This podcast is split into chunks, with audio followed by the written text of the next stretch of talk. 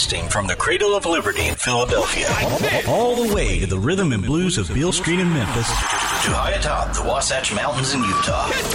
This is where politically correct perception meets common sense. This is The Joe Kerry Show. Hey, welcome to The Joe Kerry Show right here on K Talk 1640 AM and up and down the Wasatch Mountain front. Thank you for tuning in today. It is Friday.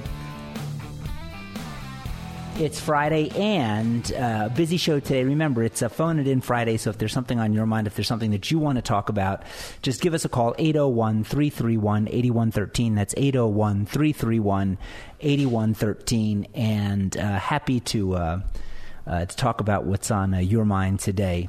You know, the big news coming out of D.C., well, there's actually three big stories. Let's start with the unemployment numbers.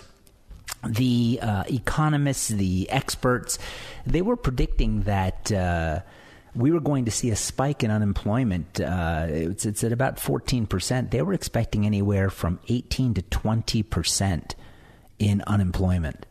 And the official numbers came out today, and it's actually down to 13%. The unemployment went from 14% to 13%, and the economy added 2.2 million jobs.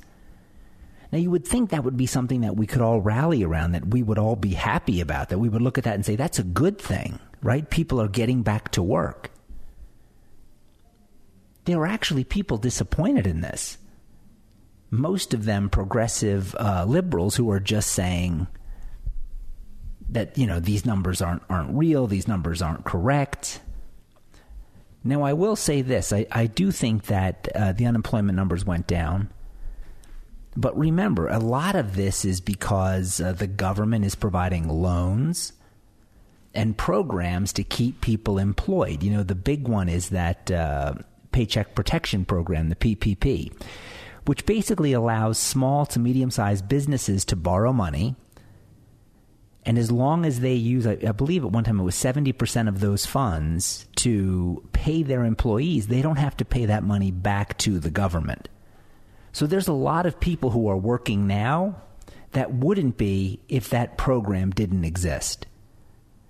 Now, during the Great Depression, the government didn't go through the private sector. The government just launched programs like, you know, the Tennessee Valley Authority, the WPA, and they just had these massive project building programs, and they would hire people directly. What the government has done this time is said, you know, let's leverage the business community. Let's leverage the private sector.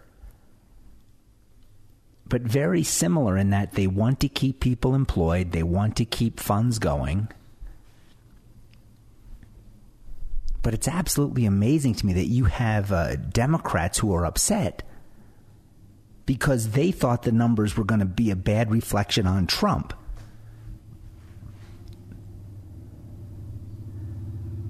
But was just the opposite. These numbers are, by all consideration, just fantastic, off the charts, good numbers. Now, if you're telling yourself, well, Joe, you know, you think Democrats would actually root for bad numbers? Well, who do you think you are? Americans don't think that way. I think you're right. I think politicians do. Look no further than hydroxychloroquine. Here's a drug that everybody should have said, man, we hope this works. We hope this is exactly what the president says it is. But instead, you had scientists and other detractors, mostly in the media, rush out and begin to grab any morsel of information they could to say, see, we told you hydroxychloroquine doesn't work. We told you it was bad. They did an article, a peer-reviewed article in the Lancet medical journal, which came out and said, hey, if you take hydroxychloroquine and you have COVID-19, it could damage your heart. And the press ran with that story. This week, the Lancet retracted that story. Why? Because when they agreed to run that story, when the Lancet originally agreed to run that story, they the authors of the article were told, look, we're going to run this story, but you're going to have to give us the data set that you relied on so we can test and substantiate your methodology. And you thought, oh, no problem, we'll do it, no big deal, you know, nothing to hide here. So they run the story, and the Lancet goes back and says to the authors, okay, guys, you got to give us your data set so we can test it to see, you know, we can peer review it. Is what you're concluding valid?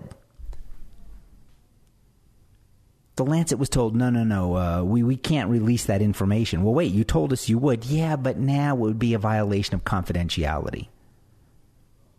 Well, can't you just black out the names? Well, you know, it's the whole hippo, rhino. No, that's HIPAA. Oh, you know, the HIPAA, rhino, you know, it's all those acronyms. We can't release the information. So what does the Lancet do? They have to withdraw the story. But instead of people being happy, instead of people being, you know, providing hope, it's how do we destroy this president? And so again, instead of looking at these unemployment numbers and saying, you know what, we have a long way to go before we're back to where we were. And there's going to be a lot of ups and there's going to be a lot of downs. The media just drills this negative message home.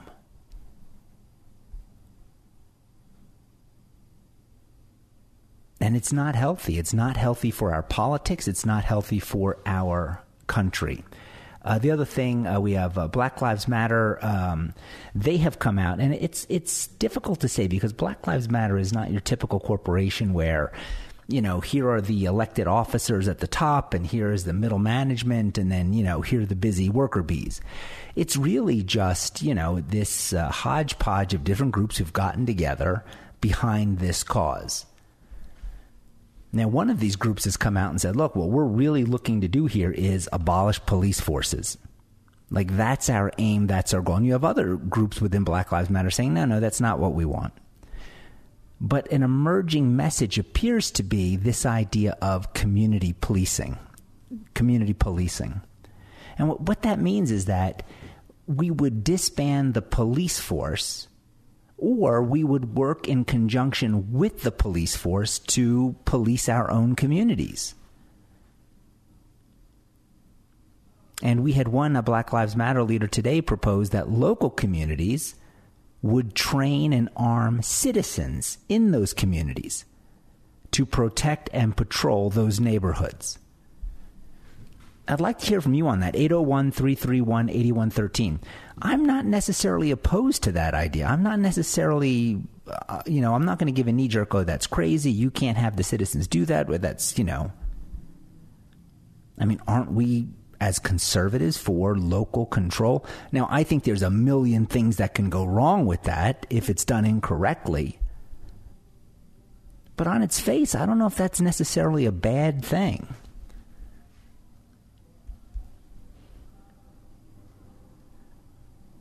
Eight zero one 331 8113. Would like to hear from you on that. What do you think about local organizations and groups taking on responsibility? Isn't that just like the neighborhood watch? Isn't that what we're looking at here? If you see something, say something. Or are they taking it a step further by saying we're going to be armed? We're going to do police and military style training. And of course, I think the big fear is, are they doing this in conjunction with law enforcement, or are they doing it to protect themselves from law enforcement? But the idea itself of community policing in each neighborhood watching out for the members of that community, I don't know if that's necessarily a bad thing. Now, the other big news, Andrew Cuomo is concerned that people are being arrested in New York City and then being released. Can somebody, the next person that bumps into Andy Cuomo on the subway, can they please let him know it is his bail reform bill that he passed that became law effective January 1st that's causing this turnstile effect? Remember, he's the one who he signed the law that he was for, which basically said, if you commit these misdemeanor crimes, including looting, they can charge you, but they can't hold you for bail. So what does that mean? That means if you're out there and you're looting, the police can bring you in, they can fingerprint you, but they can't hold you. They can't say, well, you got to give us $500 bail or $5,000. You have to be released. So what we're seeing in New York City is a lot of these protesters, the rioters and the looters are being arrested, but they're not being held for bail because it's now against the law. And Cuomo is saying, look, we have to up the charge. We have to charge these people with more serious crimes because if we don't, we can't keep them off the street. Hey, when we come back, I want to talk about Joe Biden saying 10 to 15% of Americans are not very good people. And he's naming names. Let's see if Corn Pop makes the list. We'll be back right after this break.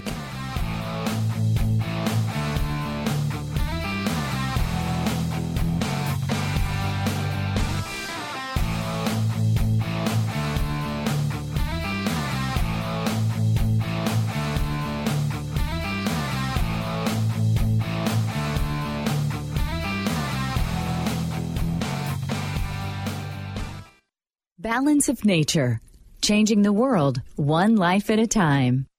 I've had a lot of really great days back to back, which has been a huge blessing. Even my doctor told me, because they asked me to bring everything in that I take on a daily basis. He was very encouraged by seeing what I was taking, and he said he didn't care how many I had. You know, he said it's food. And the form that it's in was something that he was very, because he's an avid learner, and he's always researching, and he's always excited to see new things. And he told me, this would be good. This will help you immensely with the nutrition that you need. Experience the Balance of Nature difference for yourself. Right now, Balance of Nature is offering free shipping and 35% off on any new preferred order. Start your journey to better health today by calling 1-800-2468-751 or by going to balanceofnature.com and make sure to receive this special radio offer by using discount code USA. The healthcare enrollment period has just ended. Did you miss it? Don't go a whole year without having a healthcare program. Sign up for Liberty HealthShare today. As a Christian healthcare sharing ministry, they are not insurance. So you can still sign up. There's no open enrollment period. You can sign up now. And you can pick the program of your choice. You get to select your doctors and your hospital. They have programs for single individuals, for couples, and families. Best of all, there are no contracts. And plans start at only $199 per month. Go to LibertyHealthShare.org/Joe Kerry. That's LibertyHealthShare.org/Joe Kerry, Kerry.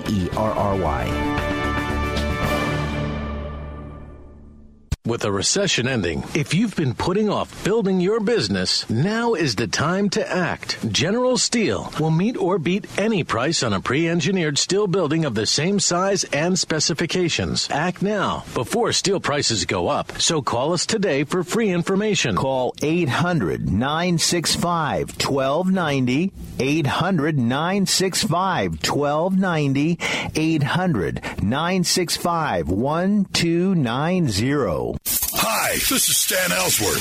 You know, I know a little bit about history. I mean, me and that Harley and all. But social media, well, that's a mystery to me. So I turned to the good folks at Little Cloud. They helped me develop my social media. They call it an online footprint. I'm a pretty big guy. Little Cloud, they've created a pretty big online presence for me. Let them help you. Visit their website. Visit my friends at LittleCloudMedia.com.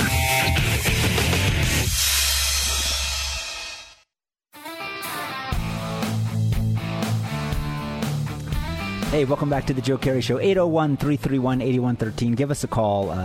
Let us know what you're thinking about, what's on your mind. Brian, the Utah Business Revival, they have another meeting scheduled. I believe it's in Cedar City. Yeah. Actually, the concert that has twice been hounded out of town in Kaysville and again in Tooele, this one is going to take place out by Cedar City. So they have a venue now. They do, and this is with the blessing of the Iron County Commissioners. It's actually taking place in unincorporated Iron County. Oh, wow. Okay, and do we know where the venue is? Do we know? We do. I'm sorry, I don't remember the name. It's a fairly new venue, but it's a resort out west of Cedar City. I'm sorry, I don't have it at the tip of my tongue, but it's a nice place. I visited it the last time I was down there. Oh, that's great to know. Well, as you get more information, let us know. And let us welcome Jamie Renda, who is the owner of Brixton's Baked Potato and also the founder of the Trump Tater. And it's my understanding that, Jamie, the Trump Tater has been to all the Utah Business Revival events. Is that correct? He sure has, and he'll be there next Saturday, too. So, Jamie, why do you go? Why is it important that the Trump Tater's there? What message are you trying to send by participating in these Utah Business Revival events? I think it's a couple of things. One, that small business is important, that we get our economy back open, and we're going to just end up doing a lot of damage to a lot of people who put their life savings and years of their life trying to put a business together, and you can't keep these businesses closed for 3 months and think that they're going to make it back. Jamie, how do you feel? Because this was it was mind-boggling to me, and I'll talk about it a little bit more on the show, but to hear politicians for the last 90 days tell people, you know, you can't go out to eat, you can't get your hair cut, everything is closed, and even if you think the word COVID, you're probably infecting someone. Then these same politicians who have forced people into lockdown are cheering on the protesters and leading some of the protests. There's no social distancing. About 30% are wearing face masks. How does that make you feel as someone whose business has been impacted by some of these very same rules that now politicians don't seem to think twice about? Well, I want to try to be careful because I support peaceful protest on this.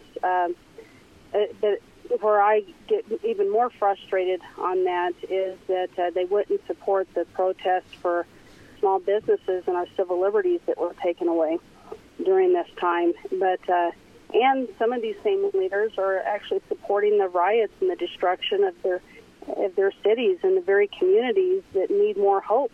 And so I just think that part's sad, but as far as the protests for George Floyd in a peaceful way, I'm totally supportive of that.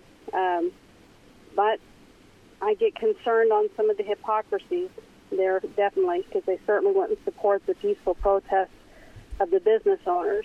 And not comparing the two, but there are, the civil liberties of people not being able to go to church, not being able to run their business.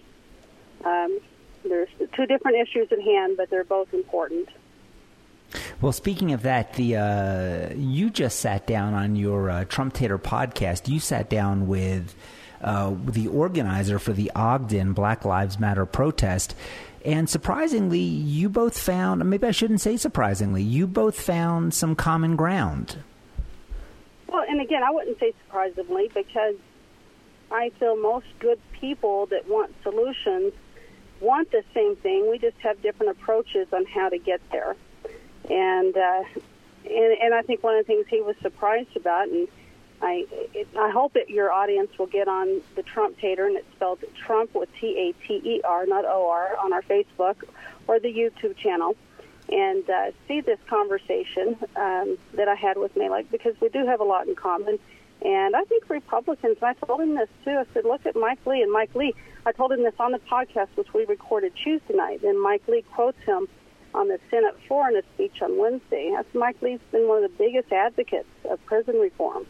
And he's, a conservative. I said, there's many, many conservatives who see the injustices done and conservatives who fought. I said, most of the governors of red states, Van Jones actually praised, were more passed better laws on prison reform and judicial reform. So conservatives need to start standing up and saying where we're at, because the media paints the narrative all the time. But Republican governors have been very proactive on passing good reforms for their states. So, Jamie, based on what you've seen up there in Ogden and the conversation you had with Malik, where do you think we should go with this? Where do you think the dialogue should take us? Well, I think first is bringing, and I talked to him about the importance of my mission. And my mission, as you know, is to reach out to Black Americans and bring them into the Republican Party, because it's important to rub shoulders with people in order to understand their plight and what they go through and find solutions together. So we definitely have to take the media out of this, and the media will always frame things around race as long as there's such a disparity in the voting in the Black community. So that's got to be our continued focus, is reaching out and pulling more Blacks into the conservative movement and making a home for them, making them feel welcome, and trying to find solutions to the issues at hand. So again, that's been my push for a long time, and I still feel that's the solution, because until we do that, everything is framed around race in a way that makes the liberal side look like they're all supportive, and their ideas are horrible, really, when it comes to real reform. And, and there's an element of the liberal side with the Antifa movement, which there's a significant movement there that involves a lot of liberal thinking that feels that we need to destroy our whole hierarchy system and start over. And so that would be detrimental to every community, the Black community, just America as a whole. So I think we've got to be rubbing shoulders with people of like minds and different races and come up with a solution that will actually bring America together and not destroy America. Well, Jamie, just in closing, let me ask you, it's the weekend, Brixton's is open. What have the crowds been like? Is business coming back to normal? Are you there? Is it still a work in progress? It's still a work in progress, but we've actually picked up quite a bit and have been steady. So I'm grateful for that, and I'm grateful for our customers supporting us. Tomorrow, we are going to be feeding all law enforcement. We have a funeral here for Officer Nate Liddell, and so we'll have a lot of law enforcement in town, and we just want our law enforcement to know that we appreciate all that they do for us, and we're there for them. And we hope to have, Black Lives Matter and NAACP members in next week and offer the same appreciation, for the efforts that they do peacefully in trying to bring criminal justice reform. So both of these issues are important, and we can't allow one to take over the other. It's working harmoniously together and bringing people to the table. Well, Jamie, thank you so much for joining us, and thank you for all you do. All right. Thank you, Joe. Have a great day.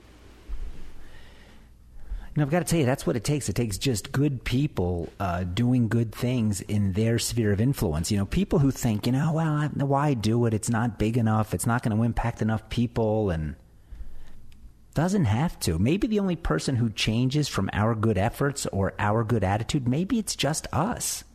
Maybe it's just you. It doesn't mean it's not worth doing.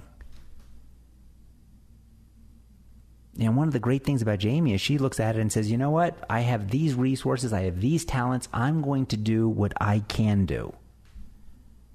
And if we all do that, can you imagine the change that would take place? It would be absolutely amazing.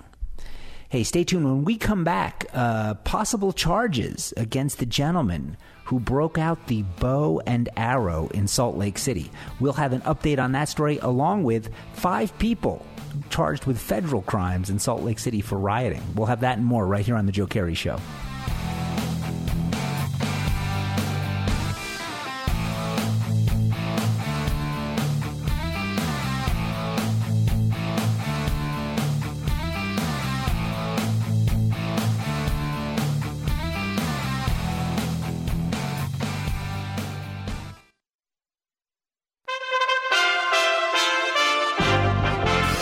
USA Radio News with Tim Berg.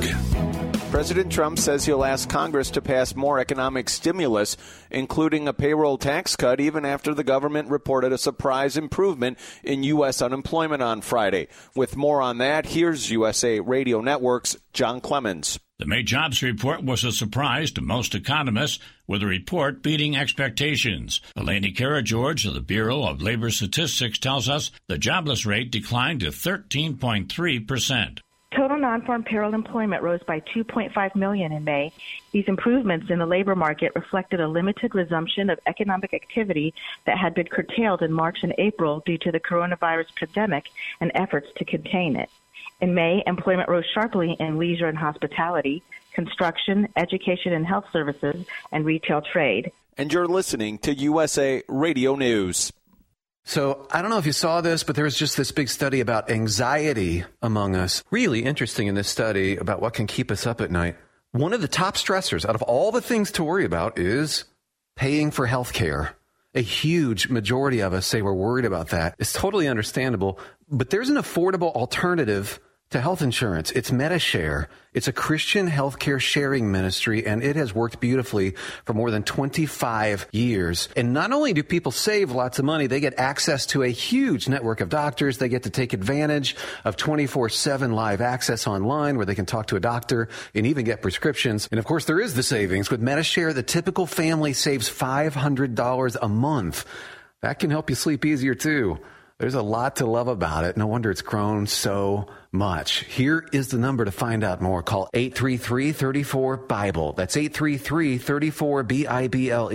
833-34-BIBLE. Protests over the death of George Floyd are expected to continue over the weekend. FBI Director Christopher Wray saying peaceful protests are okay, but rioting and looting distracts from the message. We're seeing people who are exploiting this situation to pursue violent extremist agendas, anarchists like Antifa and other agitators.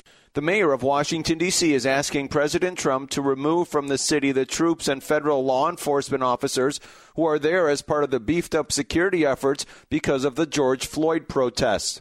Members of the Utah National Guard are being kicked out of their Washington, D.C. hotel rooms, and Utah Senator Mike Lee isn't too happy.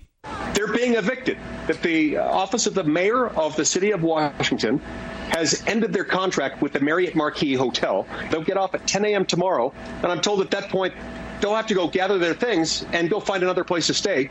You're listening to USA Radio News.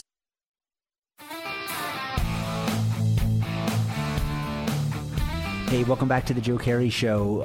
If you're in front of a mirror, take a minute and look at yourself in the mirror. Because Joe Biden just declared that there are 50 million not very good people in the United States. And I want you to take a long look in the mirror. And I want you, if you think you're one of those 50 million not very good people. Now, Joe Biden said there is a way to tell. I said, wow, that's really good. He said, yes, if you, as you're looking in the mirror, put your hands on your head. And he said, gently rub it over your head. And if you feel two horns protruding from the top of your head, you are one of these 50 million not very good people. Actually, Joe Biden said that's why he sniffs people, because he said he can smell it. So Joe Biden said, when he walks up to those women, he said he can only do it with women and children. It doesn't work on men of any age. But Joe Biden said when it comes to women and girls, he has this unique ability. If he can sniff their hair, he can tell if they're one of these 50 million not very good people. And that's why that's why he does it. Because who would want to hang around somebody that's not a very good people? So he sniffs them out. Literally, he sniffs them out. Joe Biden did say today in an interview that 10 to 15% of Americans are not very good people. So that number equates to about 50 million Americans, which I guess is a good thing because, 63 million people voted for Trump? So if Biden would have come out and said, hey, there's 63,112,000 not very good people, and that exactly equated to the number of people voting for Trump, you could kind of self-identify then. So he's giving about, 13 million Americans a bye who may have voted for Trump? But what exactly does that mean when he says they're not very good people? And, I take issue with that because I tell all my kids, the vast majority of people are good. we all do dumb things. Many of us do bad things. Most of us do dumb things over and over and over again. But what makes somebody a bad person? Now, Hillary Clinton said it slightly differently. She said they're deplorables. But what's the difference between being deplorable, bad, and evil? Right? Because before in America, you could disagree on policy. You could disagree on politics. And you were never castigated. You were never put out as a bad person. You were put out as, oh, you know, that person believes, you know, guns kill people, or that person believes in abortion. But we never took a shot at the other side and said, you're evil, you're bad, you're deplorable, you're irredeemably deplorable. Because of a particular position we took on politics. But today, it's not enough. We have to destroy the other side. Because it's easier to say somebody is a not very good person than try to win the debate. Right? So if you're having this debate over hydroxychloroquine, isn't it a lot easier just to say, you're an idiot? No good person would say that. No good person would want to try this on someone who's sick. Isn't that a lot easier than trying to get into the medicine and the science of hydroxychloroquine? And I'm going to say hydroxychloroquine 3 more times in this segment just to prove that I can say it without stuttering. But why would Joe Biden say it? And let me tell you, if you're a good journalist, you know what you're going to do? The next time you see Joe Biden, what should be the first question you ask this individual who wants to represent all Americans? Right? The president represents all Americans. Is he saying what? That he doesn't represent the 50 million Americans that he considers not very good people? Now, are these the same people that Joe Biden has described as fat, as dog-faced, as dog-faced ponies? Are they the not very good Americans? Are the people rioting in the streets, are they part of his 50 million not very good? Are the looters not very good people? Can we have at least one journalist with some integrity ask this man who's running for president, who are these 50 million people? I don't need the names of all of them. But can you give me a dozen? Can you give me the names of 12 people that fall onto that list?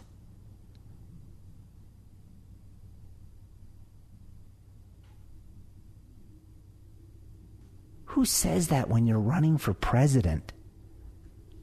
That you have 50 million bad Americans, deplorable Americans. Not that their conduct is bad, not that they're ill-informed. I get all those. But to say that somebody at their core, like who they are, that's troubling. Because it's slightly dehumanizing, right? When we start saying these people are bad, when we don't say the decisions they make are bad or ill-informed or they just don't know enough, but when we say that they're bad at their core, then it's easier to justify certain actions. Then it's easier to justify, well, do you know what? They're irredeemably deplorable. Nothing we do is going to make them better. And we've got to protect ourselves from the irredeemably deplorable, right? I mean, we owe it to ourselves. We owe it to the greater good. We've got to do something with these not very good people.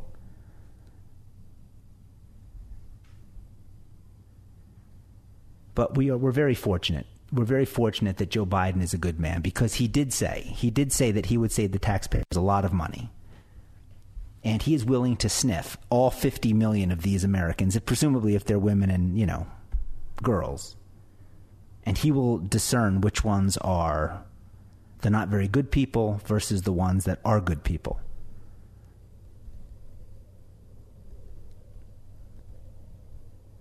Do you think you'll have a reporter? Do you think we'll have one reporter approach Joe Biden and ask him for the names of these 50 million Americans? And like I said, don't even get to the 50 million. How about just 100? How about just 100? Come up with a list. It's one of these theatrical tricks that politicians employ all the time as a talking point, right?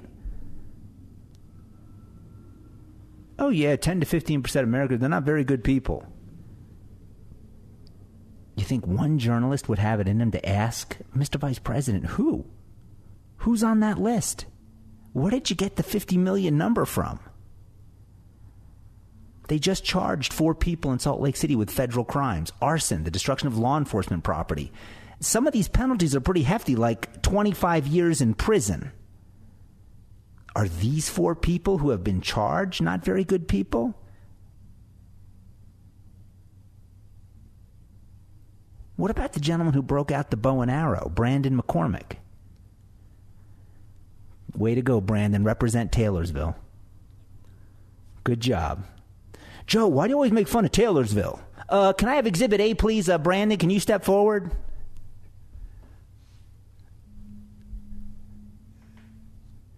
Exactly. For a while, I thought Taylorsville was in Florida. I was like, oh, only people like this are in Florida. I mean, no, it's right here, Joe. It's right here in Utah. You know, because there's a moat and a gate around it. And then you find out it's, you know, to keep people in. Brandon McCormick, 57, Taylorsville, Utah. He was charged yesterday with 2 counts of a possession of a dangerous weapon that I have a problem with. Brian, that arrow didn't even have a tip on it, did it? I don't think it even had a tip. He was charged with 2 counts of possession of a dangerous weapon, 1 count of aggravated assault, and 1 count of threatening or using a dangerous weapon in a fight or quarrel. Only in Utah. Were you quarreling? And were you brandishing a dangerous weapon when you were quarreling? Is he a bad person?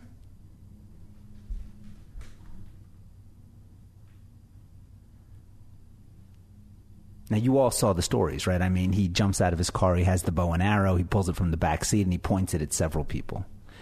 We'll be back right after this break, right here on The Joe Kerry Show. K Talk, 1640 AM.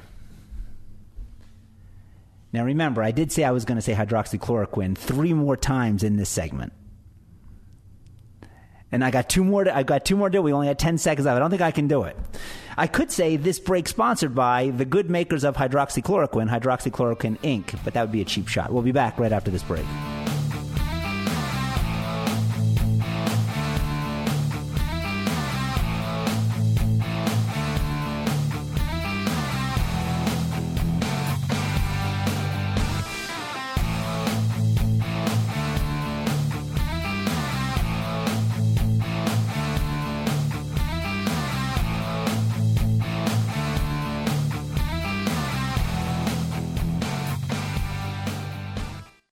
About to hear a commercial for a very unique mortgage team that has a very specific advantage that could save your family monthly and lifelong money. 2 things you should know. 1, we were started by a dad and his son and his wife and his sister-in-law, and we've grown to be a faith-focused mortgage team that's helping families across the U.S. We're faith and family at our core, and we don't hide it.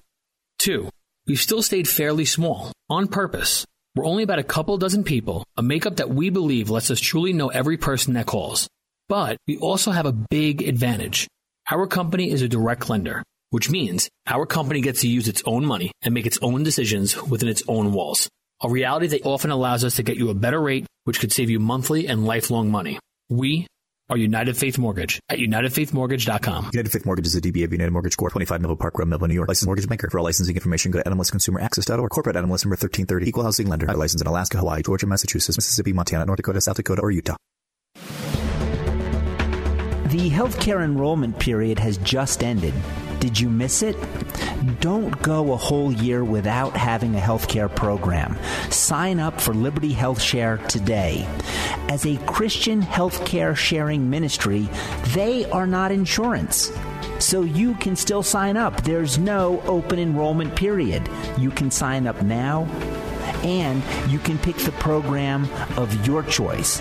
You get to select your doctors and your hospital. They have programs for single individuals, for couples, and families. Best of all, there are no contracts. And plans start at only $199 per month. Go to LibertyHealthShare.org/Joe Kerry. That's LibertyHealthShare.org/Joe Kerry, Kerry. With the recession ending, if you've been putting off building your business, now is the time to act. General Steel will meet or beat any price on a pre-engineered steel building of the same size and specifications. Act now, before steel prices go up. So call us today for free information. Call 800-965-1290, 800-965-1290, 800-965-1290. Hi, this is Stan Ellsworth. You know, I know a little bit about history. I mean, me and that Harley and all. But social media, well, that's a mystery to me. So I turned to the good folks at Little Cloud. They helped me develop my social media. They call it an online footprint. I'm a pretty big guy. Little Cloud, they've created a pretty big online presence for me. Let them help you. Visit their website. Visit my friends at LittleCloudMedia.com.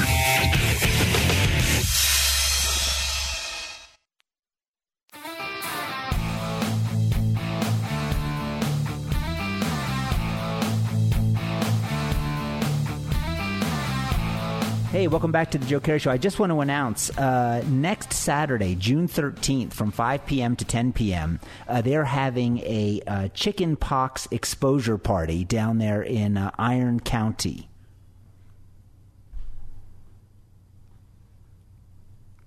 No, it's seriously, you have any infectious disease, please come out, attend the event, chickenpox, COVID-19, leprosy, just come on down. Let's all get together. Is that kind of hard? Is that too much? But I'm telling you, how do politicians now with a straight face tell anybody? Right? Because the point I'm making is, how does a politician now who has watched these riots take place, who refused to cite anybody for a violation of the governor's directives or a local directive about social distancing and wearing a mask, how can they pull off the greatest hypocrisy that we've seen with this pandemic if they come out and say, you know what, you guys can't get together? Well, wait a second. You just had thousands of people gather in the streets of Salt Lake. You didn't say anything about social distancing. You didn't. And now I think it's in Oregon and New York City and Pennsylvania. The health directors have come out and basically said the virus of racism is so bad that we've got to allow this to happen. It's the only way you beat the virus of racism. This is exactly what we don't want to have happen, where someone's constitutional rights to free speech trump someone else's constitutional rights to free speech. So now you're saying, well, if the speech you're giving is a little bit more privileged, if it's a little bit more politically correct, you get to go out and you get to express yourself. But if you're a church and you're going to limit your membership, and you're going to keep your social distance, you still can't open up, because we don't value your speech to the same degree that we value this speech.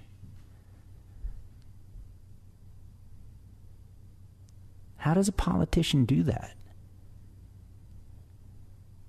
Because politicians aren't leaders, they are followers. What else can they do? Do they just come out and admit we can't stop it? Because really that's what it is, right? The great answer to all this is the people do have the power. And the reason why politicians aren't coming out and enforcing their social distancing rules, it's because they can't. That's the truth. They can't. They don't have the ability or the power to do that.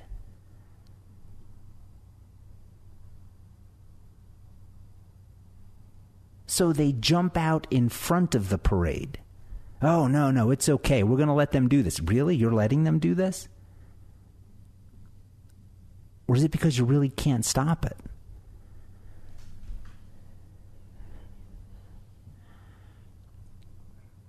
And I think those are the big issues. Those are the big questions for all of us. You know, let's go to this phone call. Then I want to tell you, I flew out from Pennsylvania to Utah, and I want to tell you about the airplane ride out here, and just some of the issues that I confronted. I want to walk through those with you in the final few minutes of the show. Let's go to Ray, who has been holding. Go ahead, sir. You're on the air. Yes. First thing, I was wondering how I could find out on Joe Biden's list which side I'm on. Because I'm legal. I mean, I'm legal. Well, Ray, you know, that's a tough one. I'm not sure. But given what I know about you, I think I'm pretty safe to say you're absolutely on that list. Okay. Well, now, I was wondering, you know, it seems to me, I guess I'll break a court rule. Never ask a question that you don't know the answer to, a lawyer's rule.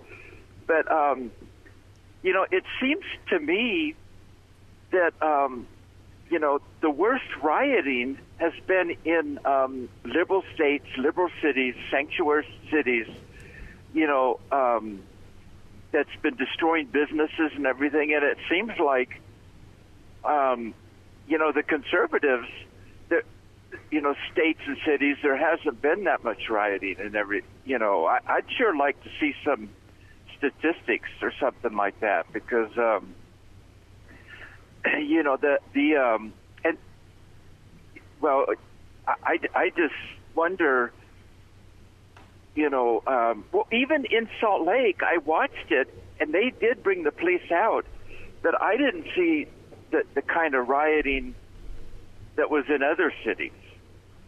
So you know, is it the liberal cities that you know, you can riot in and burn down and rob stores, and the conservative cities, we don't do that. Yeah, that's a good question. But look, I will say this: they burned a few cars here in Salt Lake, and they flipped over a car or two. That's what happens when these quarreling, you know, this quarrels, they get out of hand. We'll be Ray, thank you for the call. I appreciate it. You know, so let me just say, we have a few minutes left in the show. Let me just walk you through this. So I'm flying out from Philadelphia to Salt Lake City. And I'm curious, right? Because it's been a few months now since, you know, I got on an airplane. And the flight from Philadelphia to Dallas was, I'd say, about half full. So there was nobody in the middle seat between us. And, you know, the airlines now, they're not, you know, bringing the carts around. They're not dropping off food. It's all, they give you like a little bag, and then the bag is like a bottle of water and a brownie or something like that. But then I got on the flight from Dallas to Salt Lake, and the plane was absolutely packed. I mean, maybe a handful of empty seats. Maybe. Now, when I fly, I generally prefer the window seat. And the reason I do that is because if I'm in the aisle, you know, people are walking up and down and they bump you, and I'm left-handed, so, you know, they're bumping my elbow and I really can't work as efficiently. So I usually just, you know, get an aisle seat and just start working in the aisle seat. Well, I board the plane in Dallas, and I'm looking, you know, and I don't know why this is, but Brian, I don't know who else does this, but I've got to look at my pass like 90 times to make sure. I know it's seat, you know, 12A. I know it's 12A. But every aisle I pass, I've got to check my boarding pass. Oh, yep, still 12A. Oh, yep, still 12A. So I get to my seat assignment, and I'm if I can, I'm always in the window seat. And I get to my row, and there's somebody in the window seat. So, you know, you break out your thing. Okay, yes, dual 12A, yeah, that's my seat. And I can tell it's a couple, right? And the female is in the window seat, and the guy is in the middle seat, which is odd. I've traveled enough to know that 90% of the time, if a couple is traveling, it's the female that sits in the middle seat. Did you ever notice that, Brian? It's almost always the female in the middle seat. Rarely the guy. And I think it's because, you know, women are viewed as social and they don't mind as much. And the guy just like, I just want to be left alone. So I looked at this. I was like, okay, that's interesting. So I'm assessing this. And then I have a decision to make. right? Do I say, oh, you know, I'm sorry, excuse me, but I think that's my seat. You know, I know it's my seat because I looked at my boarding pass 42 times walking up the plane. I know you're in my seat, but I'm going to pretend that I don't know. And I'm going to say, I think you're in my seat. And then, of course, you know, I'm reading in some magazine or online that, you know, especially now when you fly, always get the window seat because COVID is less likely to get you if you're in the window seat. Why? Because people aren't walking by you the entire flight. Yeah, and so now I have two reasons. One, my personal preference, and two, I want to hide from COVID. But, Brian, I can't bring myself to say, oh, excuse me, you're in my seat. I don't know why. I was like, I guess it just wasn't. I've done it before, but I don't know why.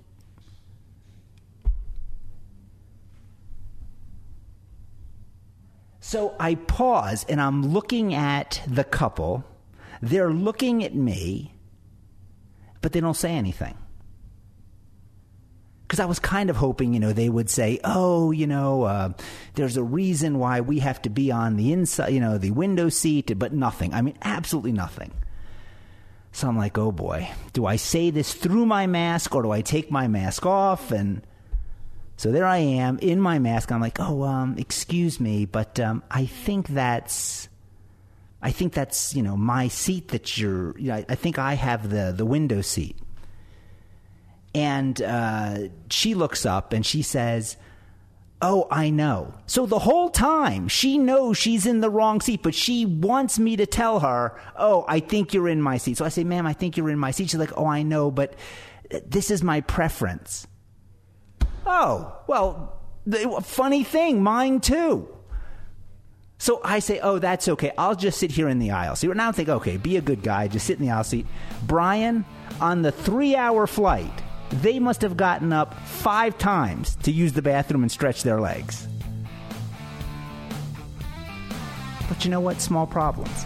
Hey, everybody, have a great weekend. Thank you for listening. We'll be back on Monday. Stay tuned. Brian Hyde up next.